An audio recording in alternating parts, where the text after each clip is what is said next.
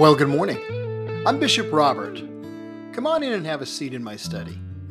Let's you and I spend a few minutes together and consider a verse of Scripture. My hope is that it speaks to your heart, your mind, and your soul. And I hope you'll be back often. Welcome.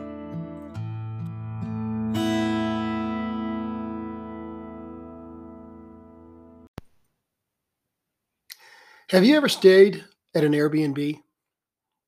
I've often used Airbnb when traveling, whether it's been for business, ministry, or even with my family.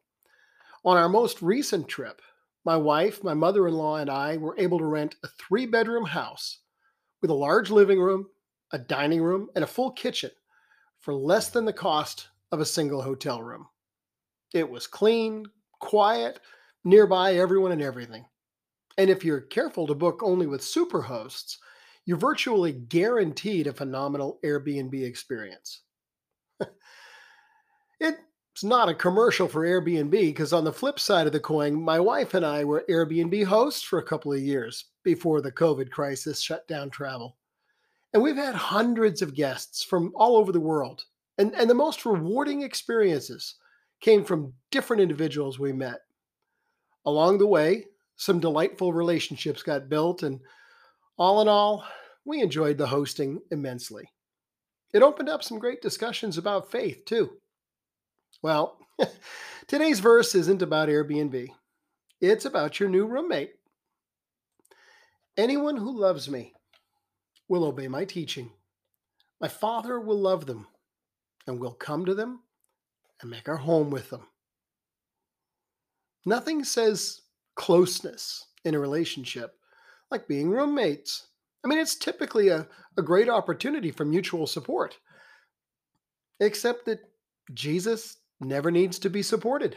He's always the one giving it. It's kind of a refreshing change. You know, I've been sitting here and, and struggling somewhat. I'm trying to listen to what the Holy Spirit speaks about what He'd have me write. I'm always reticent to focus too much on me or my experience in this devotional. It's not some sort of a personal blog, but today I can't quite seem to get around it. I gather such peace from the presence of God in my home. Before selecting today's verse, I never really thought about him being our housemate, but it's such an accurate, vibrant picture. My roommate is always home always awake. He's the first person I speak with in the morning, hours before anyone else is awake. He's the last person I chat with at night, typically after my wife has fallen asleep. We chat often throughout the day, actually. As with any roommate, sometimes I initiate the conversation, and at others, he does. I love it when he does.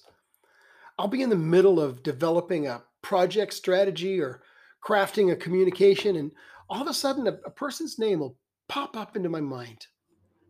What's even more cool is when they pop up on my phone.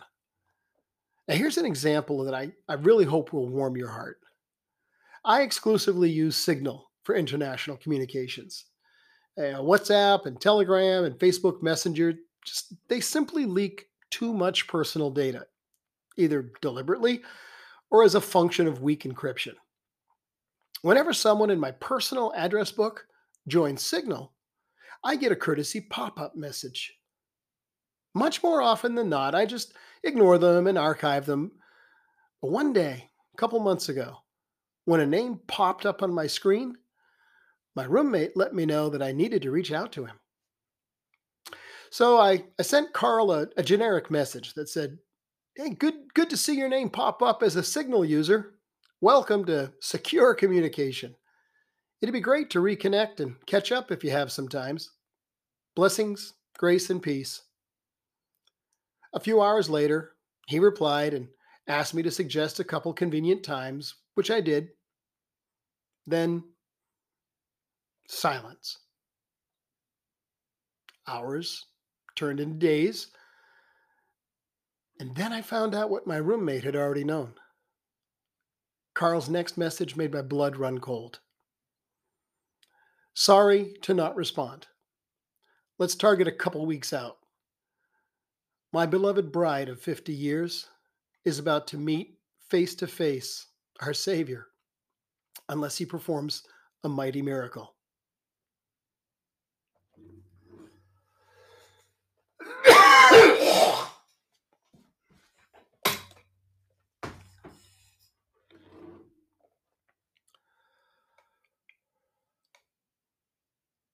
I sat there in stunned silence, taking it in for a moment.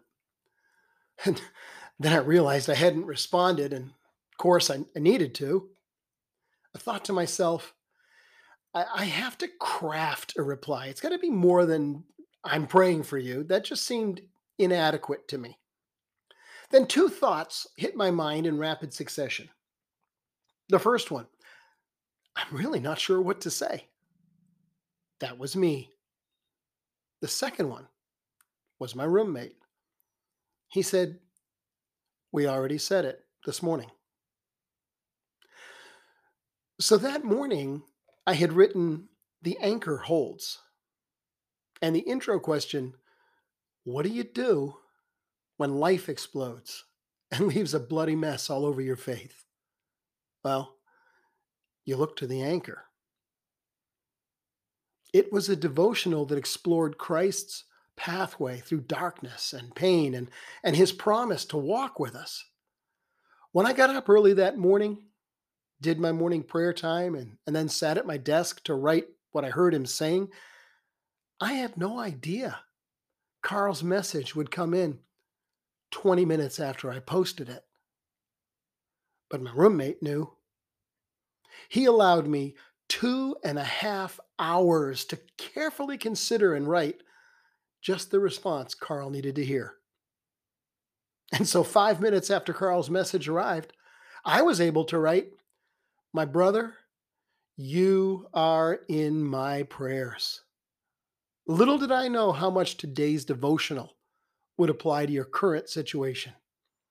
I pray it gives you strength, as I know our Lord and Savior will. And then I shared the link to listen to it. Well, I can't say if my message comforted Carl or not, but I know my roommate comforted him. Anyone who loves me will obey my teaching. My Father will love them and will come to them, make our home with them.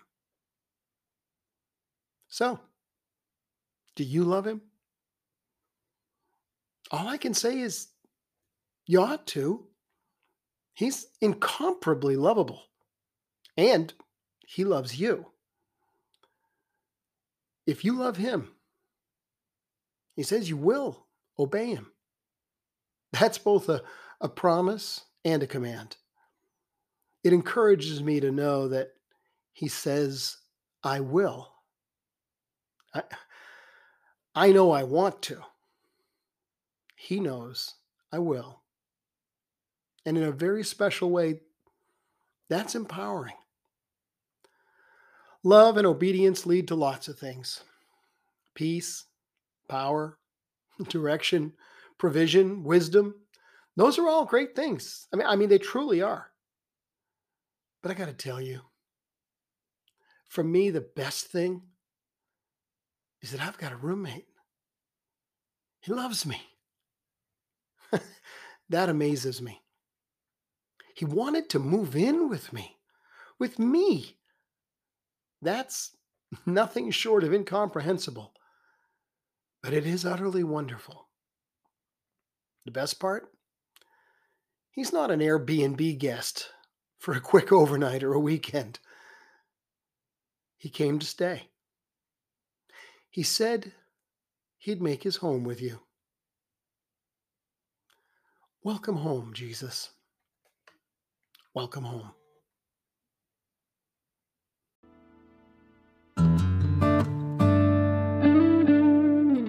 Hey, thanks for joining me today on Mornings with Bishop Robert. I hope you're enjoying spending a few minutes together as we share conversations that illustrate insights and truth from God's Word. Would you consider sharing these conversations with your family and friends? They'll be glad you did.